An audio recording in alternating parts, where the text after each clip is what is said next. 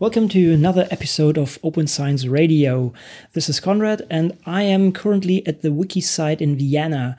It's the 20 or the, this uh, conference takes place from the 23rd to 25th, uh, 2017, and it's kind of the community meeting of well, every everybody in the huge universe around Wikimedia that is interested in citations and everything related to that, and also Wikidata, which is basically the technology used in, in that case.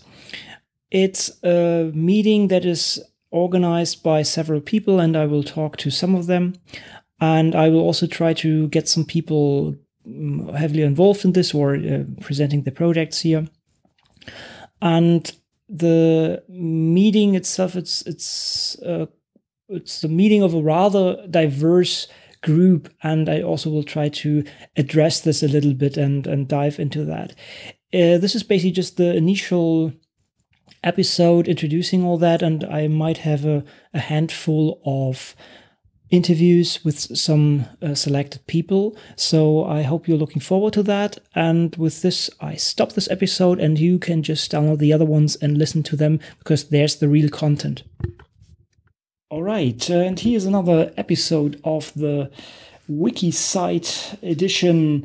Um, with me is Daniel Mietchen, and well, Daniel Mietchen is I, I'm not sure. I mean, he's doing everything basically, and you you cannot be in the open science community without bumping in, uh, into him at some point.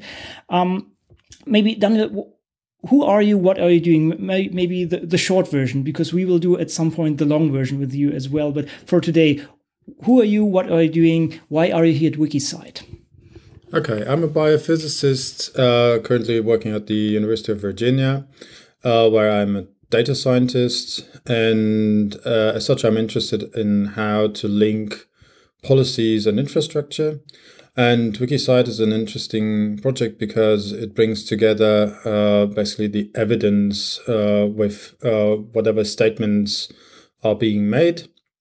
And uh, it also brings uh, it together with the Wiki way of collaborating with the Wiki community and I'm here helping to organize the event, trying to bring people together who share an interest in uh, basically citations, and that is linking uh, statements with uh, their origin so that you can actually track how uh, facts or pieces of knowledge travel through society or through our collective brains, and uh, how we can turn that into infrastructure, basically tools that people can use in order to learn better or to do other stuff better to uh, produce better research and inform society in, in better ways. Wow, this was dense. Okay, um, and you have a, one spe special project which is super interesting because it's kind of a yeah a template on how to react on well global global issues in general. You have compiled a corpus for the Zika virus. Maybe maybe you can describe a little bit the history of your project and where you're heading to. Okay, so by the end of 2015, I became aware of a thing called Zika. At that time, I didn't know what it was, but I looked up the Wikipedia article, which basically said, yeah, it's a virus, and they're uh, named after a forest of the same name. And uh, yeah, I started to include that into my um, discovery workflows. That is, I have a, a, number of alerts running for things that I'm interested in. And it kept popping up. Uh, so at some point, I also started uh, creating a collection of literature. And at that time, I was already quite active on Wikidata. So uh, this was my the first literature collection that I actually started on Wikidata. So basically what I did was um, set up what we call items, basically little articles in Wikidata that machines can read, uh, uh which describe that this is a scholarly article and it's about the Zika virus. It was written by this and that author, and it has this title and so on. And um, when I started, there was uh, a very little amount of literature about the concept. The, the virus had been described in 1952, but over the last 60 years, there had basically been just 100 publications. And um, yeah, that corpus was something I was slowly going through in order to learn more about the virus uh, because it had a number of unusual features. So it was the first virus uh, to um, actually be known to, to cause um, let's say, brain defects, a, certain brain defect, microcephaly, um, and to be transmittable by mosquito bites. And uh, this was an interesting combination. And so I also started to look into microcephaly, which is something I had known about uh, some years earlier when I was doing brain morphometry. And I'm interested in mosquitoes. And so it all kind of fit together. And suddenly I discovered an open science project that is uh, working on identifying uh, chemicals that could serve uh, in the fight against the virus. So they were looking at yeah chemical structures and gathering information on what is known about related viruses and how we can leverage that knowledge um, to help fight the Zika virus. Um, then, uh, yeah, at the beginning of 2016, um, we, we published a paper on this, and uh, yeah, shortly thereafter, Zika virus, the out- outbreak was declared an, uh, a public health emergency of international concern because it was spreading through South America, where Zika virus hadn't been found before, and it was causing those malformations in newborn infants that nobody really understood how they came about. And uh, yeah, at at that point, then also, uh, well, I was working at NIH at the time, and they were setting up a, a special task force to uh, the Zika response team that uh, was coordinating NIH uh, activities uh, related to the Zika virus, which meant ingesting the information, what we know about the virus, and also uh, keeping track of who's doing what. If there are researchers who start working on the virus, if there are funding um, projects or, or if there are research projects that, that begin to receive funding to work on the Zika virus and so on. And so over a course of the year 2016, I've kept track of the Zika literature and I kept using Wikidata to basically as, as my literature management tool. And uh, in doing so, I've uh, got to learn both that now corpus of literature uh, better and Wikidata, and uh, of course also things related to the Zika virus, for instance, the different modes of transmission and, um, and different kinds of mosquitoes that are involved or might be involved, uh, and different ways in which you can test for the virus, uh, the variability of the genetic sequences, and so on. Mm. And it developed now in, in kind of an, a good example on how to actually react on real time on these kind of issues, right? It's uh, basically um, um, um, yeah, uh, a collection of different uh, sources, mainly uh, scientific articles, but also other um, information. Uh, did I get this right? I mean, there's also other stuff included, um, but it's also a good example of how to quickly compile uh, scientific literature to to one topic that is hopefully well increasing dramatically. Um, how is it with with dissemination, or how how would people use the corpus? They basically um, um, go to one page and and see what was uh, basically um, cited there, or what would be your mode of of consuming that? Mm-hmm. that is actually changing heavily. So initially, I was just starting with something that is basically a list that uh, was a bot generated list. So Wikidata has some mechanism by which if you um, annotate the content properly, then a bot would come around and basically create a list of you uh, for no a, a, list for you of all the uh, papers that have been published on the topic. So I created the well, I, I, triggered that mechanism so that I had my list, but the list was growing. Like uh, when I started, it was like just those 100 papers, but a, a month later, it was already 200. And so I had to constantly adjust that list. So initially, I kept track of many parameters like author title and um, volume, page, journal name, all these kind of things. And I had to thin that uh, layer of metadata that I was keeping track through that list because otherwise the page in which I was keeping the list would get too large. And uh, I also um, started to look at this corpus from different angles, for which I was using the query language SPARQL, which is possible through Wikidata. And um, initially, I was tagging things only with uh, one of two well, tags, topics, Zika virus and Zika fever. Uh, but as I familiarized myself with that corpus, it became clear that we need more terms. So, for instance, there's a distinction to be made between Zika fever and Zika virus disease or Zika virus infection. And uh, there is a difference between Zika virus infection in adults and the congenital Zika virus infection that uh, newborn babies might receive when their mother was infected.